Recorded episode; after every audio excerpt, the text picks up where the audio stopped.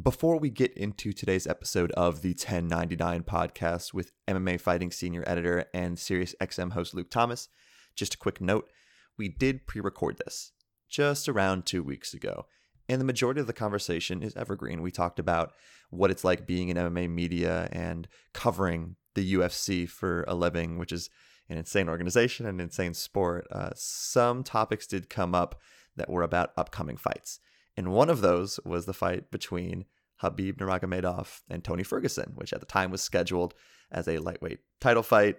It just briefly came up a couple of times. Uh, since then, boy, a lot of stuff has happened. Uh, that fight has been canceled.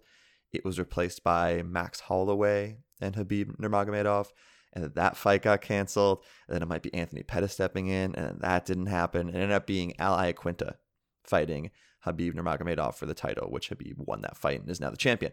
So that did come up. So if you hear that, like, wait a minute, what are these people talking about? Do they live under a rock? No, this was just pre-recorded before. We don't we don't dwell on that too much. We don't talk about the insane Conor incident because again, that had not happened when we had recorded this. But 95% of this conversation is still entirely valid, not about upcoming fights that fell through because someone blew a knee or anything like that. Next week, we have the one and only John Binyaki talking about his wedding, talking about his the insane cruise they went on with uh, Adam Boyes and um, Dave Lang, and talking about kind of the process of leaving Infinity, what he's doing now, the way he plays games as a designer. Um, really great conversation. I had a blast with that one. Similarly, there's going to be a podcast with Ben Pack the week after that. Giant Bomb's Ben Pack about what it was like transitioning to Giant Bomb, not being an intern anymore, having that, hey, you're a full time staff member tag attached to you. Uh, that will be going up the week after that. Uh, new podcast will be recorded soon. Again, I will be starting my drive in about three weeks. I hope to have a few more podcasts in the bank ready to go so that we do not miss a week. Um, if you are enjoying the show and all the episodes lately, please drop a review.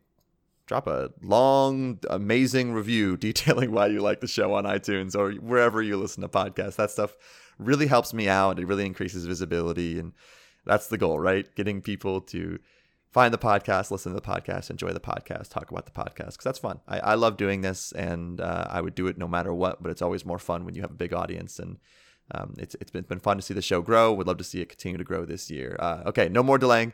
Uh, I really hope you enjoyed today's episode with the great Luke Thomas.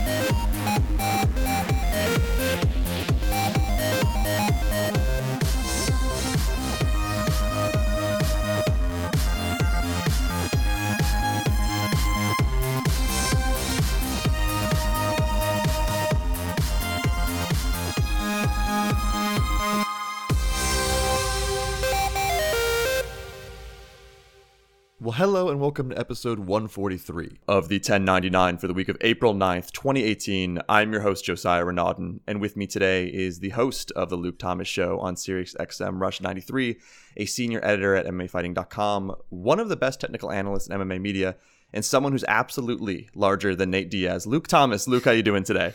I'm doing well. Thank you for having me. No, absolutely. And I joke about the Nate Diaz thing because uh, Dana White, president of the UFC, somewhat famously claimed that you probably one of the biggest members of the MMA media who I know, and I mean that in a positive way, were smaller than natural lightweight fighter Nate Diaz. And I, I talked about this topic with Ben Fowlkes, Chad Dundas, Chuck Mindenhall in the past in this podcast. And it's this idea that you cover a sport where the UFC president, Dana White, is sort of this Trump figure where he'll just sometimes spout things off. He'll say stuff, maybe not the sake for of just saying stuff, but you can't really take it at face value. So, how bizarre and how difficult can it be to cover a sport where the most powerful figure is essentially a balder Trump?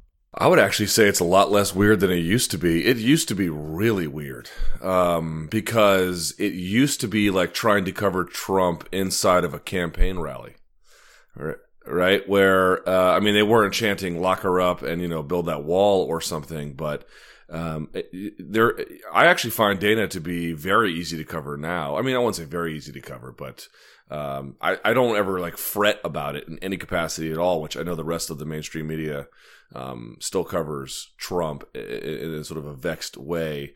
Uh, obviously, because you know he's different and there are different consequences. And to be clear, though, I do believe the comparison in many ways to be a substantive and fair one. Um, but in any case, it used to be where what he said was gospel right? I mean, he could go out there and say just about anything. And not to say that he would try to do it like Trump did exactly. I don't think that's quite true. But certainly bend the truth a little bit or stretch it or just sort of insert his opinion, which is fine, but um, mask it with, uh, you know, try to make every argument the argument from authority or something.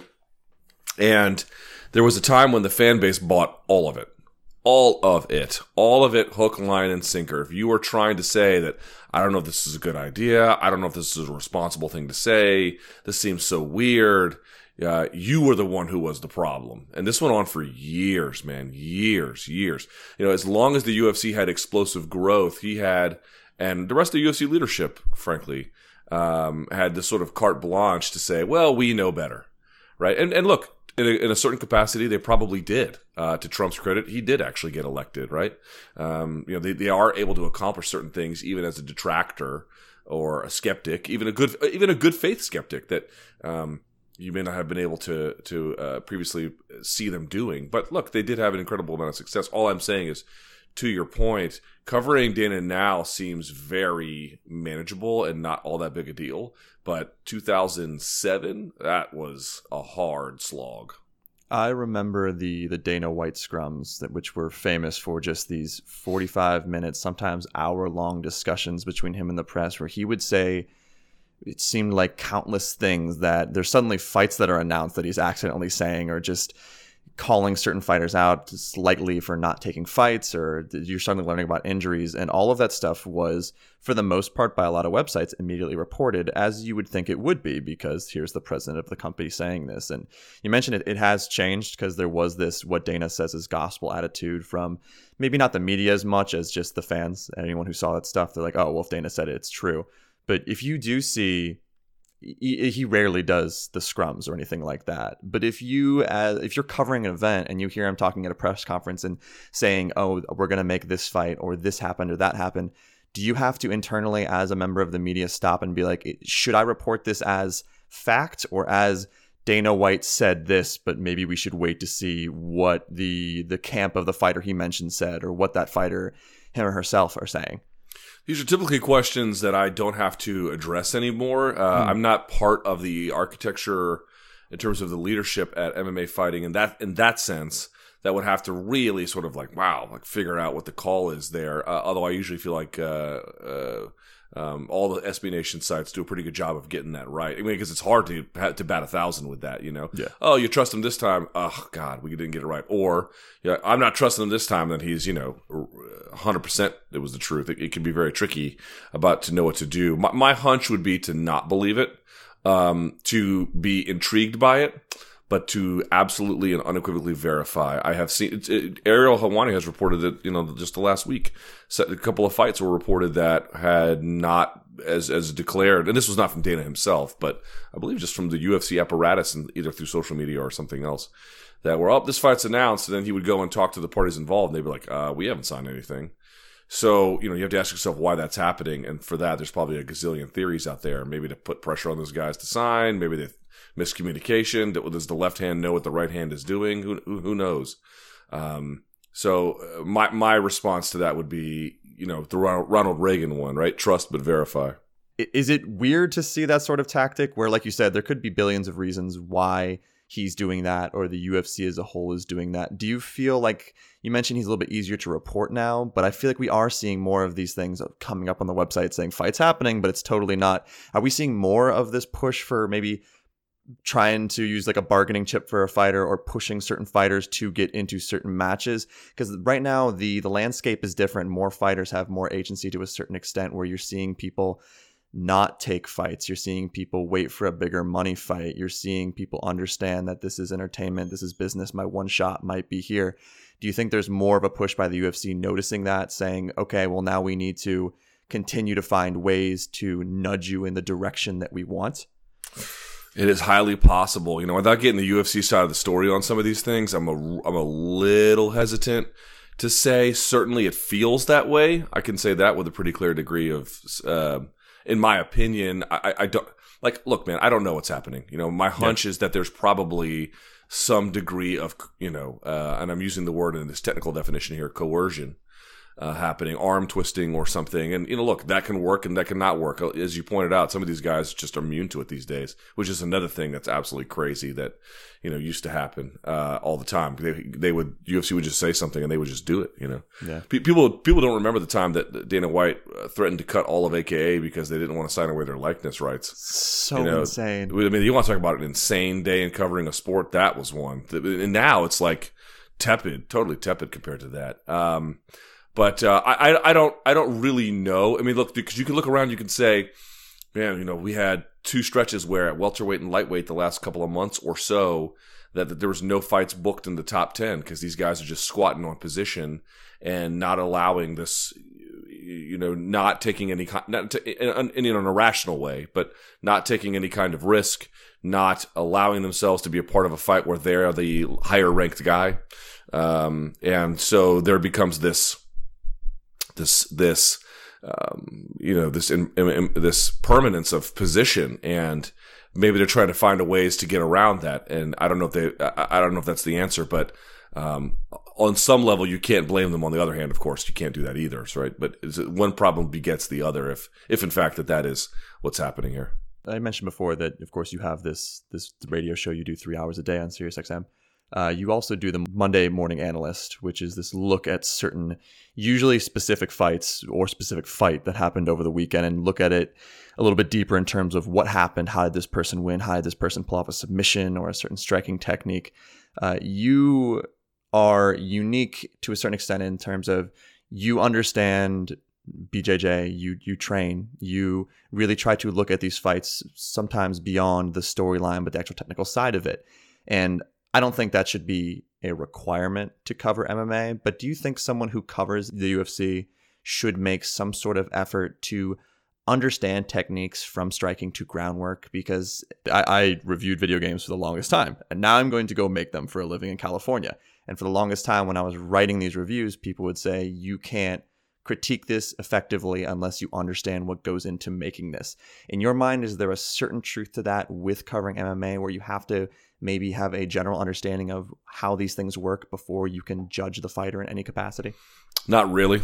No, I know a lot of people want. I, I, okay, well, that can vary person to person. For me, that is true, uh, and I think for what I try to do, that having you know, if you think of fighting as a language, having a degree of proficiency or fluency in it is is fairly requisite. However, do I think that somebody who, let's say, was a sports reporter at pick a newspaper, I don't know, a good one, right? New York Times. Yeah. And was a very talented reporter. If they got assigned this beat, do I think that after a bit of a growth period they couldn't do it as effectively as anybody else? I don't think that's I don't think I don't think they'd have any trouble at all.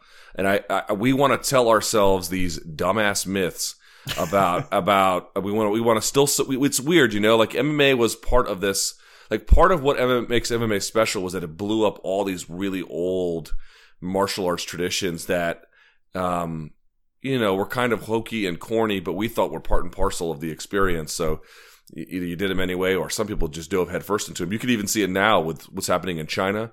These mma fighters who are challenging these old like wing chun masters and mm. you know and beating them brutally and that's causing some problems but at the same point he's and it's and it's partly a self-marketing tool but it is it is telling you something that you already know. And yet we hang on to these myths about fighting. I mean, look, fighting is a weird thing because I've made this point before and nobody seems to buy this argument, but I don't know why because it seems absolutely true to me. It is not a sport, right? Now look, yeah. if you treat anything like a sport, in some ways it just becomes one anyway, right? If you wanted to make a sport out of cooking, I don't consider cooking a sport. But if you just did that, it would somehow over time just kind of morph into it in a way. So you could get the, essentially Iron Chef. Like yeah, that's if you yes, want to make it into a sport, yeah. Something something like that, right? You could make it a little bit more easier for, you know, lower level people or something, but something like that, right? Um, but fighting is something that happens naturally. It is something that happens within um, uh, the primates' nature for either mating rights, territorial dominance, you name it. What we've done is taken that and removed. You know, there's a word called deracination, taking something and removing the origin of, of the of the race involved. We're, we've sort of done that in a way where we've taken it out of that context, which is a good thing, I think. Um, and we've put best practices around it, rules, regulations. In many ways, we made it a better thing, to be quite honest. It's a violent, nasty thing in the real world. Uh, and it is that here too, but in a way that we can at least monitor and control uh, and, and, and accept. And um, as a consequence, we've turned it into something knowable, right? You can yeah. you can you can just pay somebody to go teach you all of these things. Um, but at the same time, there's this weird push and pull with it where the fighters want to say, well, unless you've done it, you just don't know. And that's true to an extent. I don't know what it's like on their level, but I can make enough rational judgments and assertions to have a reasonably informed opinion about this. Certainly about enough to report on it, depending on what your beat is. Number one. Um, and yet weirdly, the audience, uh, does the reverse where the audience feels like they already know it all right? yeah. Where you know what I mean? Where they're like, uh, there's a famous Onion article. It's like area man overestimates his own fighting ability by four thousand percent. Eh, so what I think what the fighters are reacting to is that impulse, where somebody doesn't understand that this is a skill, this is a best practice, and these are athletes, and we have figured out the formula, at least you know for this. Uh, but do I think that somebody who is capable, smart reporter who just, yeah, would, would some training be involved in terms of like how to do the job effectively and, you know, watching enough fights to understand what's happening? Sure. But that would be true if someone was a basketball reporter and then their editor said, go cover hockey. They can just figure it out. And I don't think it's any more complicated than that. Can it be terrifying when you do put your analysis out there about a specific fighter, a specific fight, where you've gotten a lot of great reviews from fighters who are impressed with like the way you look at it, you know, notably Max Holloway, who's the featherweight champion of the world. But when you put that out there, is there a part of you that's like, man, I I hope I'm on the right track with this because again, you're studying it, you're putting the effort into it, you're not just flippantly saying something. But then there's also this aspect of what if this fighter just replies to me and says like, "What the fuck are you talking about?" Every time, every time, every I live in a constant state of peril, you know, and that's what say the same with a tweet too, you know. Yeah, like uh, you could even because I've had tweets where I thought they were complimentary, but you can read it a certain way, and then everyone loses their mind. Fighters are, uh, and you understand this when you really begin to think about. It. At first, when you first encounter this, you just can't make heads or tails of it. You're like, how is this possible? But the more you begin to consider it, the more it makes sense. Fighters are irrationally sensitive yeah. They are irrational. Now, in a, I think that makes sense actually, because I think it steels them. I think it preserves an an attitude that is competitive and hungry and in your face. It it makes them a little bit crazy sometimes to deal with, uh, especially on social media. But I I try to be I and I and I mean this, man. And, and I hope I hope this doesn't sound condescending because I'm honest to God, not try, I am not trying to sound that way. I try to be endlessly forgiving of of that. You know, if a fighter gets mad at me for something that I said, I try to think, okay, was it irresponsible or was it factually wrong? And if it's neither of those things, then I just let it go. I just let it go, like the Jon Jones thing, right? Oh, I don't like you. It's fine. I don't need. I don't need. I don't need any of them to like me. It's got nothing to do with it. Um, in terms of the technical analysis, um, the only thing that gives me comfort is I try to really build a strong case. I'm usually saying something praiseworthy of a fighter. Not, not about the opponent that they defeated necessarily. Um, but I, I just try to build a really strong argumentative case. I try to put evidence around it. I try to I try to give clear explanatory reasons and I just let it go from there. What else can you do? It's a world where you look, you get paid to give your opinion, then just have some courage in your convictions, but just try to be competent and do the job the best you can and and that's all you could do, man. Do you think some of the sensitivity you mentioned before with fighters, and I agree from everything I've seen, it, it does make sense why it would come that way, but do you think some of that is irrational confidence? You talk about uh, Bill Simmons uh, from The Ringer talks about irrational confidence, confidence guys in the NBA who will just take a shot even if it doesn't make that much sense because they just think it's going to go in no matter what. When you're a fighter, you have to have this often bloated and ridiculous confidence in yourself to just keep going. So if they see someone online saying, oh, they should retire or they should have done this or they should have done that because they have this irrational confidence in themselves that goes against it. And that's where the sensitivity might coming in, where they're they're biting back on Twitter because in their head they're like, I just need one or two more wins and I'm back in it when people are saying stop. Yeah, I also think that a lot of these guys that, that's certainly a part of it, you know, but I think a, another part of it is probably that they're just not used to feedback. Mm. Right. Or, or rather not, they okay. Two things. They're not used to certain kinds of feedback and they're not used to certain kinds of feedback uh, from sources they don't already trust. So, in other words, I am not here to say that I'm in any way qualified to be an MMA coach. Trust me, I'm not. But let's just, but let's just say a coach said something along the lines of something that I said um, in, a, in, a, in a podcast, right? Just not that they were borrowing from me, but that the you know great minds think alike, or or whatever. So the, the, the two ideas matched in a way. If I said it, they might be highly resistant to it. Uh, if someone they trust said it, even if it's very similar information, they might be very much more accepting of it. I think that's part of it. The other part of it is that they don't. You can earn your place in MMA by tenure, right? You, if they just see you around for years, or you know, you just build a rapport with them, they begin to trust you as well, and that buys you a little, lee- uh, uh, you know, leeway. I think the other, I think the other one is, um, look, a lot of these guys are the baddest dudes where they are, even if they're at ATT, you know, you know, these giant gyms. These, a lot of these guys are the baddest dudes everywhere they go. And to have some, you know, I would, okay, not that I, you know, to have some pimply nerd to be a, you know, to be a um, dr- dr- dramatized example of one, to be some pimply nerd who plays video games and can't do five push-ups out there, which is what they see in their mind having this opinion about their fighting skills, it must drive them crazy. You know, because not only do they work really hard, but they know who they are. You know, it's yeah. it just it must drive them insane. Um, we haven't gotten to this yet, but part of the reason I do video is not because if I thought I was on video, oh, I'll just show these fighters I'm just like them. No, I'm not. I don't. Nor do I ever pretend to be, nor do I ever think I will be. I'm I'm freaking close to 40 and I read books. like it's not who I am, you know. But at the same time, here I am. Right? Here I am. This is me. You can see me. Uh, you've interacted with me. You've talked to me. You've texted to me. You've emailed with me. I'm not hiding anything. You know, there's a certain kind of forward identity there where uh, I think they also over time can respect that as well versus sort of like if you're just a byline and you've got a negative opinion, you know, you just go pound sand. It's, it's, just trying to build an identity that is built on something that they can identify with. and, by, and by that, I mean trust, not, oh, that guy can go fight. I, I hate this pressure on journal, and I'm part, I contribute to it, I guess, in a way by trying to do this Monday morning analyst. But I cannot stand the idea that like to do this sport, you got to train a little bit. No, no, you don't, and we need to stop telling ourselves lies. Yeah, or like when you criticize a fighter and suddenly people are like, "Oh, why don't you go do it?" And it's like that's not really what this is about. It's not about journalists going in and yeah. Can you imagine the cage? Can you imagine all these Facebook Cambridge Analytica oh comments? Oh it's like what's like what you can't do.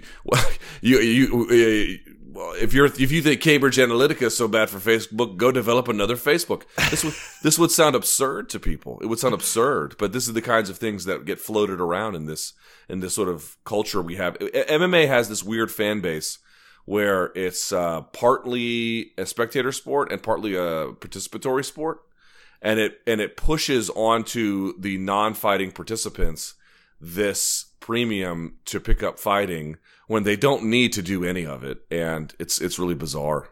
And I think it's a lot of the the the schoolyard mentality that when suddenly we get an argument, it's always well, let's just go solve this like with fists and the actual sport is solving things with fists so there's like an additional layer of disconnect that happens there where like yeah. that's just how a lot of these arguments try to get resolved which again makes no sense when you're trying to cover this and you mentioned before like you're not you don't do MMA media to like make friends with the fighters or anything like that but you do do a 3 hour radio show which just thinking about planning that makes my head spin but every day what yeah every day and that's like at Ariel Helwani, who's you know one of my favorite members of the MMA media, does have the you know his MMA hour where he's talking to just a bunch of people for like a five hour stretch, and that's super impressive to me. But I think what you do is also uniquely impressive. So at what point did you feel like you had not just enough professional clout, but the the the deep enough pool of MMA contacts to support a mostly interview based show like what you're doing because you do have certain segments that don't require fighters or managers or coaches to come in but you're talking to people every single day and planning in advance and making sure that you have those slots filled. Like when did that seem like it could be a reality to you I would actually challenge that perception just a little bit if I can. I'll Okay. push back, push back just a little bit. Now, it's not to say I don't have guests because I do. I had two of them today, as a matter of fact. But that filled about thirty minutes of airtime and two segments. So that means I had uh, ten more segments to fill.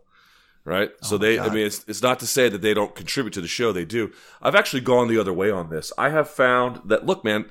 This is the other part about like booking guests and stuff.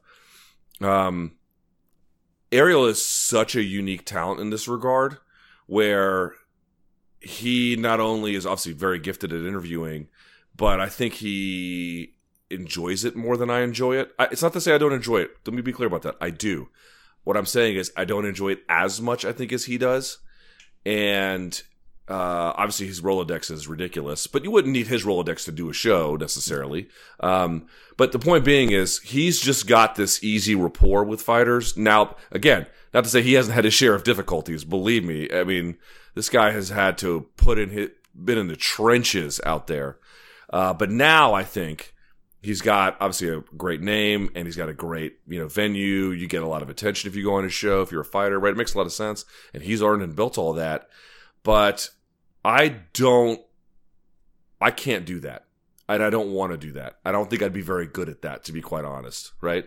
Yeah. Um, I find it hard to give candid analysis and then get phone calls returned from fighters I've known a very long time. They get mad at you for a while. I had a fighter not talk to me for two years over something you would laugh if I told you what it was. And they came back around. They all kind of do, but they get bitter at you for a while. And like I said, you know, what am I supposed to do? I got to go police the everyone's opinion about my opinion. I can't do all that. Um, somehow he's found a way, I think, to be a little bit. co- And probably he calls a little bit more down the road, the middle of the road, than I do. Um, but I don't want to do that. I, I I would actually rather do something if I had to like frame what I'm trying to do, and God knows I'm not even anywhere close. I'm a bit more of a Dan Le Batard model where hmm. I don't want to be, I don't ever want to have to couch my opinion or conceal it or change it so I could get you on my show. There's almost nobody in the world that important to me, maybe except my wife, and I don't want her on the show either. You know, for for for, for different reasons, of course. Yeah. I I want to be able to say, can I curse on this podcast? Oh, 100%. can I, I want to say whatever the fuck I want to say.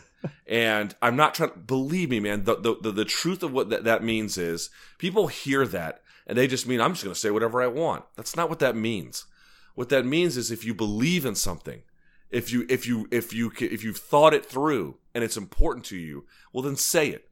And Yeah. then if consequences happen, well, then consequences happen. Here's a big part about going back to this Jon Jones thing, right? Like people ask me, "Oh, what did you do?" I, I didn't go to the principal's office. I didn't do anything except my job, and I, I you, you noticed I never retracted anything. I don't have anything to retract. Now I'm not here to antagonize Jon. He is absolutely entitled to be mad at me. I don't expect him to to to necessarily like me. And I've talked to his management about this. Like, do you know what it is that I said? And they don't exactly have a clear sense of it, other than you know, I think uh, that they said I was just at a. I'm not going to use their words exactly, but you know, sort of just uh, annoying, right? Yeah. Okay, okay, then I can I can honestly like totally respect that. I can I don't have any problem with it. And if it means that I can't have access to this person for a one-on-one anymore, well then that's just what it means. But to me, I'd rather do a bigger show about big topics and big ideas. And yes, big guests when you can get them. Uh, and interesting guys. I want to do good radio. I want someone on the radio who that if you turn it on and you hear it, you're like, wow, this guy, this this guest he has on, this guest who's this professor, or this guest who's this journalist, or this guest who's this fighter occasionally. This guy is, or this lady is brilliant. I want to hear more from this person. That's what I'm aiming for. So if you're good on the radio and you have something interesting to say, that's more what I'm looking for. Not to say his guests don't. I'm just saying I put a bit of a premium in that direction, which means I have a lot fewer of them on and I have a lot more discussion about bigger ideas. That that's kind of the place I'm headed. And you do have an MMA show, so people would assume if they're tuning in, they're going to hear fighters, coaches, managers, and everything like that. But you do have a wide variety of people that go outside that that might talk about doping or other just kind of current event stuff. Do you feel a pressure where you don't want to have too many of those segments on since again people assume MMA content from you or at this point like you said as long as it's an interesting conversation, as long as it's something that people could tune in and be like that's what I want to hear, it doesn't really matter if it's MMA or even MMA adjacent. Yeah, it's a little bit of a. It's I haven't quite figured that one out yet. Uh, that is a little harder. I know partly you can train your audience to expect certain things, but then it also appears like there's just certain places they won't go with you. Yeah. Um, you know, I try to cover other like not mid, other mainstream sports a- as such, but you know, for example, if the NBA finals come around, hey, I want someone to talk about that. Um, we'll have someone preview the World Cup. We'll have somebody preview, you know, a big Star Wars movie comes out. We'll have somebody to review it. You know, these sort of big items of pop culture and sports in the sports world generally. We'll try to do that. But I've found that that's, that can be hit or miss. That can be difficult. So that's still a work in progress. But uh, I do find that, you know, for, to your point, if you can get things that are close to MMA adjacent, um, let's say a doping expert, right? Uh, or, um, I don't know, just so, something along those lines that can work really well. It, it's not to say that the ones that aren't MMA adjacent can't. Some of our best segments have been things like that. Uh, again, it's just it's hard to know exactly what the limits are and how often you can go there and uh, what the best practices are on on that level. I will admit I've been in radio ten years, but even then I'm still a little. You know, it's a little bit like, oh, you can do, you can have a segment where you want to talk about the Premier League this week, but you're going to lose half your audience doing it, you know? And it's like, well, I thought that was something growing and interesting for Americans, and it is, just not these ones, you know? So it's it's a hard thing to figure out. Yeah, and you did say that today's show for you, you had about 30 minutes or so of actual interviews, and the rest of that time you're filling with different segments. How far in advance are you planning these segments? Because a lot of what you do on radio, of course, has to be somewhat current. Maybe something happens that morning. Let's say the, the Ronda Rousey stuff that was happening today, and this will go live a little bit later. We led the show with that today. And that's like, again, I am not a wrestling fan. I know you definitely you're the opposite of a wrestling fan. But there's there's people out there saying like, is this just a work where she now understands that's people expect of me, or that's going to bring heat, or whatever the fuck wrestling terms happen with this stuff, or she really just struggling that much to talk about these losses in MMA and if she'd ever go back. So, are you trying to get as much as you can the night before? Okay, here's what the show's going to be. Or do you leave a lot of that morning open for let's just see what happens today and we'll go from there? It's sort of a rolling thing. So the way it works is on Sundays we usually set out and say, okay, what are some? Let's target some guests we're going to want this week, right? And and some of that will change because uh, you know events change. But you know if there's fights that weekend, you're thinking, okay, I'm going to want to have a couple analysts on during the week. Uh, is there a reporter in that city? Let's say it's a fight night. Oh, is so is so Matt Erickson there from MMA Junkie? Let's see if we can get him on right? Let's see if there's some fighters we want to get to. And again, I'm thinking about it. Well, would they be good on the air? Does my audience care? Do I care to talk to them? I, mean, look, I love the fighters. I wouldn't have a job if it wasn't for them. A lot of them are terrible on the air, right? Mm-hmm. Um, now that, that changes a lot as they get older. In fact, they get really good when they get older. Uh, and then you get someone like Daniel Cormier, who's like god tier level radio guest. You know, he's, he's been incredible. Like, I've, it's oh, it's weird how like he's still underrated. Like it still feels like it, it is so insane that this guy is not the most popular fighter in MMA. It's it abs- booed. like it's gets, booed sometimes. Less less so these days. I think folks yeah. have finally come around, but it is abs- I mean, we're talking about a renaissance man here. It's just absurd how talented he is. But whatever. Um, so we'll start out on a Sunday, and then. Uh, and then so we'll sort of begin to fill out the calendar. We have a show calendar each day. Okay, this person will go here. We have certain slots that we like. We have certain recurring segments. So today was Tuesday, five o'clock goes 30 minutes, hot take Tuesday. We fill in around that. And then uh, we begin to sort of ask ourselves bigger picture questions. What's out there? Is there any audio we can grab? Let's say from the week before, a post fight interview with Joe Rogan, a clip from something a fighter said post fight. Dana White may have said something to uh, FS1. And we just sort of begin to build and build and build and build from there. And then we do a show call, 45, uh, hour and 15. Mm, no, wait, hour and a half before every show, we do a show call where we begin to just fit the pieces of the puzzle together. And then I just sort of rely on my general working knowledge of radio and MMA, and we're off. See, to me, this sounds like it could easily become a full time job where this is all you do and nothing else, but that's not the case. Like I mentioned, you do the Monday morning analyst, you have a live chat every single week at the MMA beat. You're you are contributing still to MMA fighting as a senior editor I know you love this stuff, and of course, there's it's it's work. It's still hard work, but there's still the passion side to it. Do you have to kind of limit yourself to a certain extent and know when enough is enough? Because these opportunities come, and I know your radio show was two hours, then got moved to three hours. Which uh, congratulations, that's awesome. Yeah, thanks. But do you have to kind of monitor your workload and understand, look, I love doing this. And even you sometimes you will stream yourself out watching UFC events or do streams immediately following events on Saturday. Does your wife or just you ever say like, all right, I, I need to stop for a bit? Yeah, I actually had to go to the hospital on Sunday for all this. If you can believe Really? that. Is Yeah. that, oh, okay. All right. I wasn't sure what kind of sickness you had. Yeah, dude, I had uh, I had headaches starting a week ago, um, and cold shivers and the whole bit, and I was like, man, what is happening? And they went away, and I, I mean, the headaches kind of stayed around, and I was like, uh, I'm not sure what that's all about, but they were manageable. You know, took a couple of Aleve, and they didn't go away, but they were fine. And then on Saturday, I got a real bad one, but it was okay in the end. I took I took a bunch of Excedrin, and then on Sunday, dude, I don't know what to tell you, man. I've had you know I've had head trauma, and I've had you know hangovers that could make you want to just die. And this was the worst headache of my life. It was so bad I couldn't move my head side to side. I couldn't stand up. I couldn't sit down. It was unbearable. It's not even the word for it. I was writhing in agony. So I had to go to the emergency room and they just, you know, pump me full of drugs. And uh, I'm better. I'm better now. But the doctor was basically like, "Look, we checked your sinuses. They're a little blocked, but it's not the end of the world. Um, and the rest of your health checks out. There's nothing that we could find. Um, some additional tests might be necessary." But he was like, "Yeah, you're just stressed. You're just under a lot of stress." So to your point, I'm already overexposed. I'm already doing way too much, and I need to dial it back. Now the question is how I do that, and I don't really know the answer to that. Um, but yeah, I gotta I gotta tighten the ship up a little bit because it's just. And plus, on beyond that, I had these home projects I was working on, you know, Oh, yeah. and uh, it just it just got me. It finally, it fi- my body was finally like, all right, we've had enough here. So But can it be hard to dial it back even with those health concerns? Because you look at a major events like when we have like the Tony Ferguson Khabib fight, which maybe is not going to be like Conor level of pay per view buys or anything like that. But when you do that post fight show, which you're on the East Coast, so it's going to be one one thirty in the morning. That's a lot of additional work for you, uh, but you're getting likely thousands of people watching you on YouTube, and that's cool. Like that's that's a fun thing to do to interact with those people to build this channel that's maybe you're not like making the majority of your money from it now, but it could be if you keep building it up. Is there this kind of nagging part in the back of your head where you're like, I don't need to do this and I've I've already done all the work I need to do all week, but there's this cool opportunity and I'm just going to keep riding this wave because it's a positive wave. Yeah, so like for example, I was going to do an um an Anthony Joshua fight watch party this weekend, Yeah.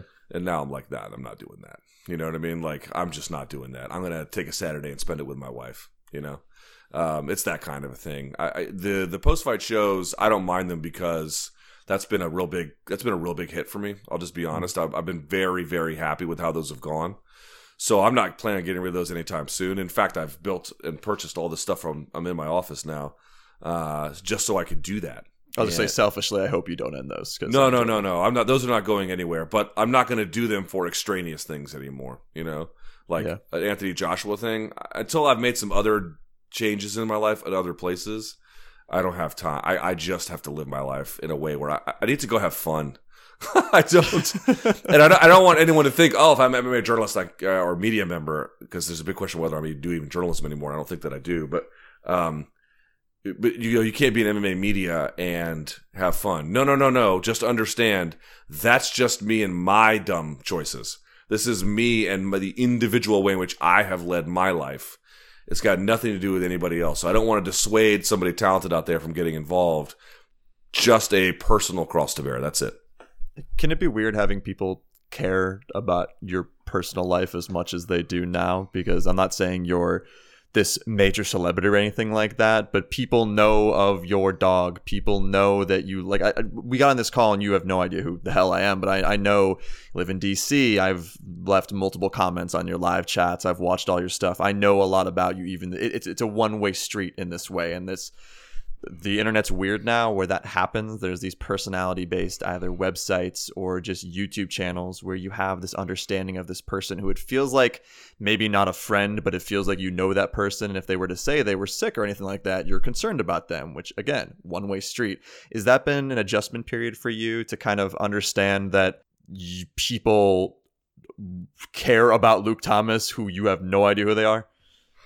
Uh, no, it's not weird at all. In fact, it's I mean, it's. It, it, um, how do I say this exactly? I got involved in video over writing in part to get exactly that. Now, not adulation from the masses. I didn't know that that would happen, but I thought that I could more directly build an audience um, that would be, you know, hey, if he puts out content, I'll get it kind of a thing uh, with video.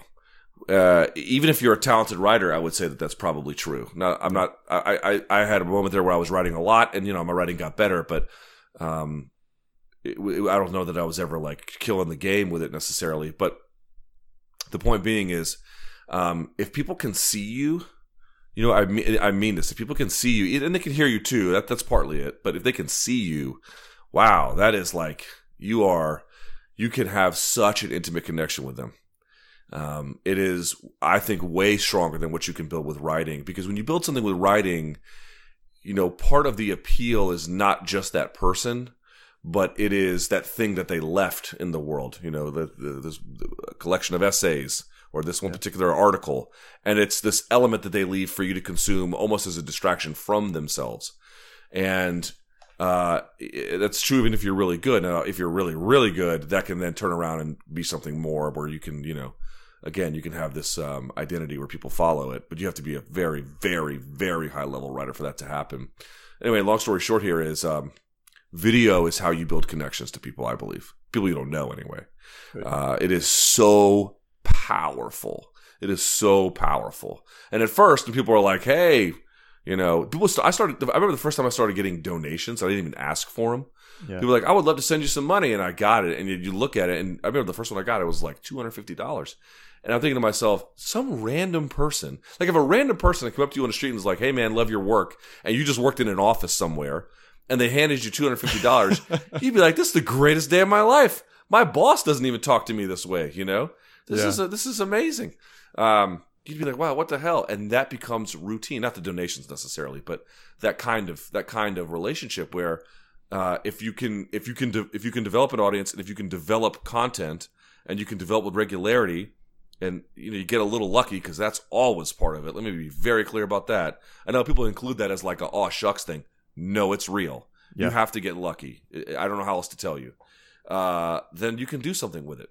Now, what that is, it depends on the person and whatever else. But I, I fundamentally believe you want to build connections to people, get on camera.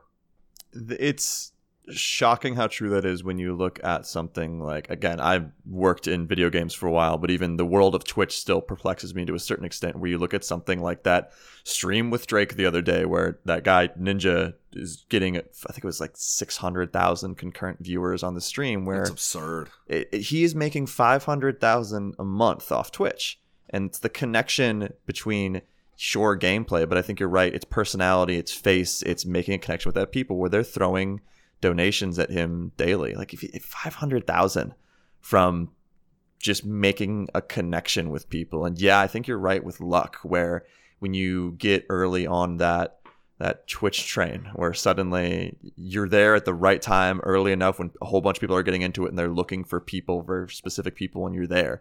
And yeah, you could say hard work got him there, it, like 50%, but it is like 50% luck. It is insane how much that connection has changed and just that the relationship between for the longest time I would read a website and not really consider the author. I would just look at the name at the top again like New York Times, Washington Post, you don't really think about the author, but now with video stuff you're almost exclusively thinking about the person communicating with you. It's that mm. individual instead of an actual brand that you're communicating with in that way.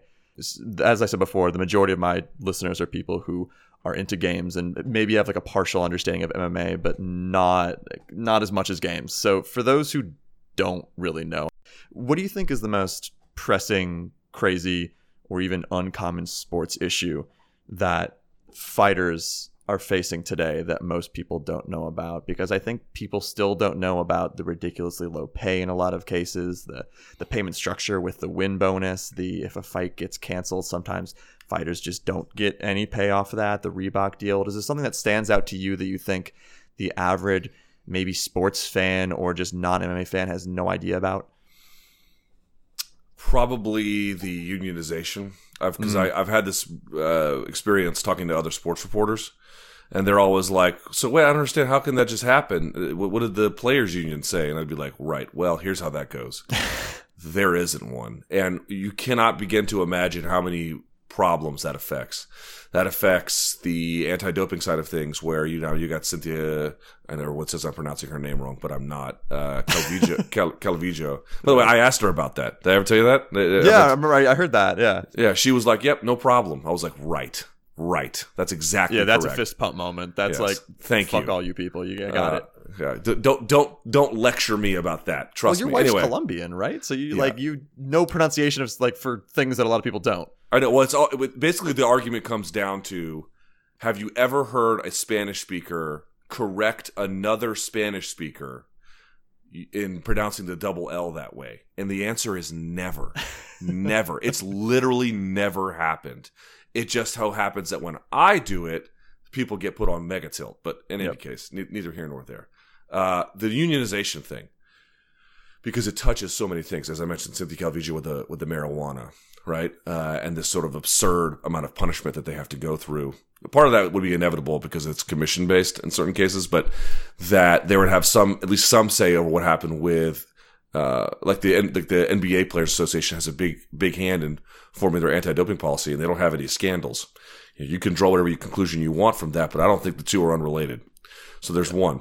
Two, I would say it affects pay. And there's a big question about how much it would affect pay. Would it affect pay for the high earners, for the low income earners?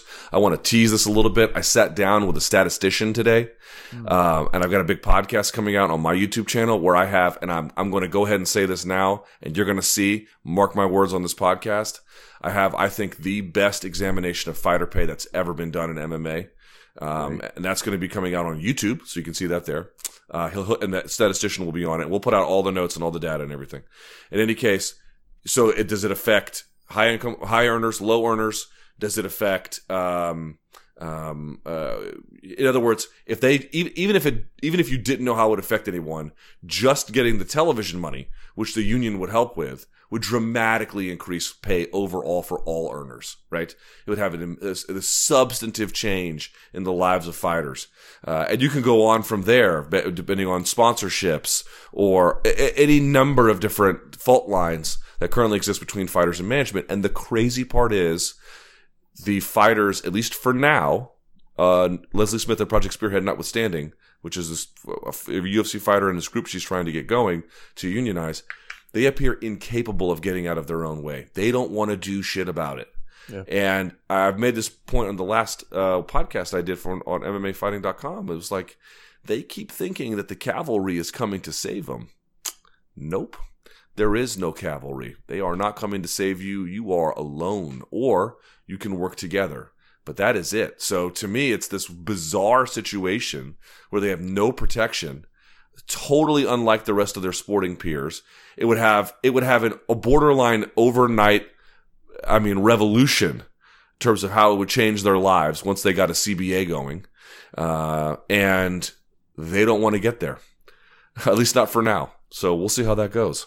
It's stunning that fighters don't get a portion of the TV money deal. I think for NBA players, it's almost a, it might actually be a 50-50 split in terms of who gets that money. And the fact that I know this the Fox deal is about to run out for the UFC and it seems like interest might not be as rampant as they'd first hope, but the fact that right now that's not on the table and that all of that is going to the UFC is just so crazy to me. And like I, I that does seem like something that people just have no idea. When they hear that they're like that's that can't be true right? Like no and that's that's the case and there's a lot of these fighters who are getting into this and are way on the undercard who are getting 10 and 10 so that's 10 to show 10 to win. And before it was 8 and 8 like it just recently got bumped up. And with taxes because they're contractors so it's way higher tax rate with camp with travel with everything like that. People are there's definitely been cases where people are traveling to brazil losing money and getting knocked out and coming home in the hole financially and like that's the kind of stuff that this Yeah, it- but it's such an insane but, structure But but at this point, you could say the media should have shined light on it. The media has been shining light on it for years. oh absolutely You know, uh, every other player, manager should do something about it. Well, managers, it just looks like they're not gonna. Right. So at some point, you can say, "Oh my God, it's so unfair for the fighters to not get this money," and I would agree. But I'm sorry, it's their fault at this point. because I can't do anything for them. You know, I can't. And asking for a corporate, I mean, the UFC's put their cards on the table. You know what they're going to do, right? That's just what it is right now. So whose fault is it that they're not getting paid more? To just say and blame the UFC, okay, we've done that game, right? We know what they're up to. Now what? Now whose fault is it? To me, it's like I don't want to, bl- you know, if yes, the UFC could always pay more, and that's the problem. But union ex- unions exist for a reason because if you don't have them in certain sporting situations, people don't get paid what they're supposed to, which is exactly what we have here, which is exactly why you need one of them. And the fact that they don't, it's like I, I of course I have sympathy for them, but on some level, if you're asking me whose fault it is at this point, if they're the only ones who can fix it, I don't know what else to say. In terms of the fighters not doing it, do you think a lot of it is the lower tier people being worried that if they speak up, the UFC could cut them and replace them at any moment, and then the higher tier knowing they have this very short window to make the money they're making and they're comfortable and they're making a lot of money and they're just not worried about the people beneath them because it isn't a team sport. It's individual. So for them, is it just the the power dynamic there that's preventing this from happening? I know you guys have talked about this on the MMA beat and all over the place, but is that kind of where your head's at now with it? Mm, less so. I mean, you got and Johnson out there saying all that stuff, and they don't haven't cut him. Leslie Smith, they haven't cut him. Uh, it used to be the case, like the in the days. Remember John? I think it was John or Josh. I can't remember, but John Cholish. Remember him? Yeah, yeah. The energy day trader who was the real bright guy on Wall Street, and he spoke out against it. I think after retiring, and you know he kind of got lambasted a little bit. And UFC used to be real angry about it when you know Josh wrote Josh Gross did that ESPN report, and now they've just kind of realized. And how could you blame them? Um, the fighters, there there is malaise, and they are pushing back but not enough to really challenge much.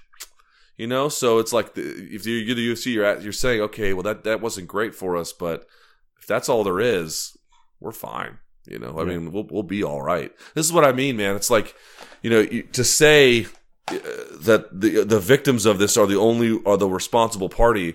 It's not exactly what I'm saying, right? So it's not their fault in that in that way, but so I, I just don't know how else to put it. Like you're, if you're the only ones who can do something about this and you won't do it, Yeah. then then it's just gonna be what it's gonna be, uh, and that's awful. But that is what it will be. That is what it will be. And why would the UFC change what they're doing if the fighters aren't forcing them to change what they're doing? If this is working and they're getting away with it, maybe getting away with it is a little bit of a harsh way to put it, but why would they change? Uh, last thing, and again, I appreciate the time. I know you're busy. Um, the last year, maybe year and a half of MMA for the UFC, not the biggest blockbuster fights. Of course, there was the Mayweather McGregor boxing match, which not MMA. Uh, the, the year before that, crazy fights up and down all year. For 2018, we still have you know a, quite a bit left, three fourths of it left, and there's a lot of great fights on the horizon. For right now, if you were looking at the calendar for fights that are confirmed, if there were like two or three fights you could pick out right now that you would pay sixty dollars just to watch that one fight, you don't even need the rest of the card. Which fights stand out for you? Conor versus the winner of Nurmagomedov versus Ferguson. Mm, yep. That's a big one. Uh, Jones DC three, either DC or Jones versus Lesnar. Trying to think on the women's side, is anything that really fires That's a, that- that's a tougher one because S- 60 i don't know but as a nice co-main i would take um uh Jędrzejczyk versus uh shevchenko oh yeah, but i think shevchenko i think shevchenko would have her way with her but uh, at 125, right? At- at 125, they- right. They'd meet there. well apparently in muay thai shevchenko always got the better of her uh so i don't know exactly what would change in this particular context but neither here nor there um but still it would be it'd be interesting to see and let me think let me think let me think those are the big ones that stand out. The ones that I would, re- I mean, because the, the thing is, if I'm going to pay money for it, I want the big stars, but that Yep. doesn't necessarily make it the best fight, which is a hard thing to understand for some people. But, um, but yeah, if I'm going to pay money, it would be something like that. I have no interest in the whole Mayweather to MMA thing. It's like, it's so, it's so stupid. It's, it's so, it's so irredeemably stupid. but, but the, the Seven out of ten for that wrestling. but you know, people like what they like. You can't talk them out of it. They want to see it, so it's whatever. If it happens, it happens. And for you, just personally, money aside, is the uh, Khabib versus Tony the not the epitome of modern MMA, but about as close as you can get. Is that one of those just you're almost giddy at this point for that thing to actually happen if it actually happens? Yeah, I mean, injury. Knock on wood here. I'm actually gonna knock on yeah, I'll wood. do it too. Um, yeah. So I was making this point earlier to somebody. I, I I cannot guarantee if you're. Here's what I would say if you're listening and you're a casual fan out there, or maybe you're somebody who you know I'll watch MMA time to time if it's a big fight. Let me let me give you a piece of advice. Do not miss this one. Uh, I told this to all my casual friends. I'm like, "What's the next big fight? Is the next Conor fight?" Well, yeah, sure. Don't miss that one either. Do not miss this one. This is ba- here's my ba- my point. This is basically as good as MMA gets. Now, I don't know exactly how the fight's going to go.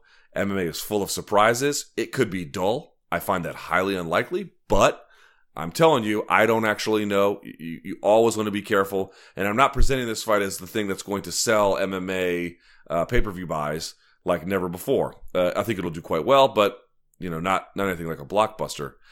And uh, that might confuse you. You're like, well, you're telling me it may not be that good of a fight or that have many stars, right? Here's what I can tell you. You're talking about the best division in all of the sport. You're talking about two guys who are about to meet for the fourth time, but they've never fought before because the first three times there was this drama or injury or a weight cut failure at the last minute and it got scuttled. And the UFC usually in those circumstances has a choice to say, well, we're just done with this matchup and they go on about their way. They literally can't resolve the upper echelon contendership queue without this fight happening. It's not possible. They are destined to meet. And you're talking about a guy in Khabib Nurmagomedov, a buzzsaw, almost throwback to an old school warhorse guy where he's not very well rounded, but has this incredible eats nails for breakfast Dagestani background where he can wrestle his ass off. And then they got this other guy, Tony Ferguson, who's weird and hard to nail down, but is very well rounded, iron chin, can go the distance, a totally unique game built on a totally unique identity, and they are on a collision course for each other. And then Conor McGregor. It doesn't come much better than that. Yeah. That's basically as good as it gets. And so I highly recommend watching. God, I hope that actually happens. Like you're right, it does feel like destiny at this point that that shit happens. But like, man, every time, even if it's the, the day before, like I'm just I'm gonna be crossing my fingers. I, I do have a good feeling about it though. I, I do too, but now that you said that out loud, now you just like tempted the MMA god. So God, I hope so. I really hope that fight happens. Uh, Luke, you mentioned a little bit of it before, but uh, what are you working on right now, whether it be MMA fighting, YouTube, your radio show that you want to promote and talk about, and where can people find you on social media? Just find me on YouTube, youtube.com slash Luke Thomas. I've got the URL there, which is a nice little nifty thing to have. Uh, and what am I working on? Well, I'll be in New York next week for the pre-fight festivities related to uh, that Nurmagomedov Ferguson fight. So that should be kind of fun. I'll, I'll have some content there from the road. Um, a lot of my Sirius XM stuff ends up there anyway. So you could check all, if you've never seen my show and you, you want a free sample, you could check out some stuff there. And as I mentioned, I sat down with a statistician who's an MMA fan who, in my judgment, has run the most comprehensive analysis. And by the way, it's not finished. Like there's, you can always update, uh, you know, uh, these kinds of things. But up to this point, uh, has done, in my judgment, the most comprehensive analysis of MMA fighter pay. What we can say about it, what it shows, what it means. Um, are women underpaid or are they not? Are there things we can learn about pay structure uh, based on divisions or weight class or tenure or a- any other number of things? And that should be coming out very, very soon as well. All right, perfect. Thanks again so much, Luke, for giving me the time. I really do appreciate it. I've been leaving comments on your live chats ever since just about the start. I really appreciate what you do. I think you have a unique take on MMA, and as someone who really appreciates the sport, you're the person. It's like you and Ariel who I go to right away with this kind of stuff. So uh, hopefully you feel better after not feeling great lately. Hopefully you get a chance to just have some fun and kick back and not think about work for a bit. And uh, yeah, I can't wait to continue to listen to your radio show and see your analysis on some upcoming UFC events. Thank you, buddy. I really appreciate that. All right, perfect. Thanks again, everyone, for listening. Hopefully, tune back in for the next episode of the 1099.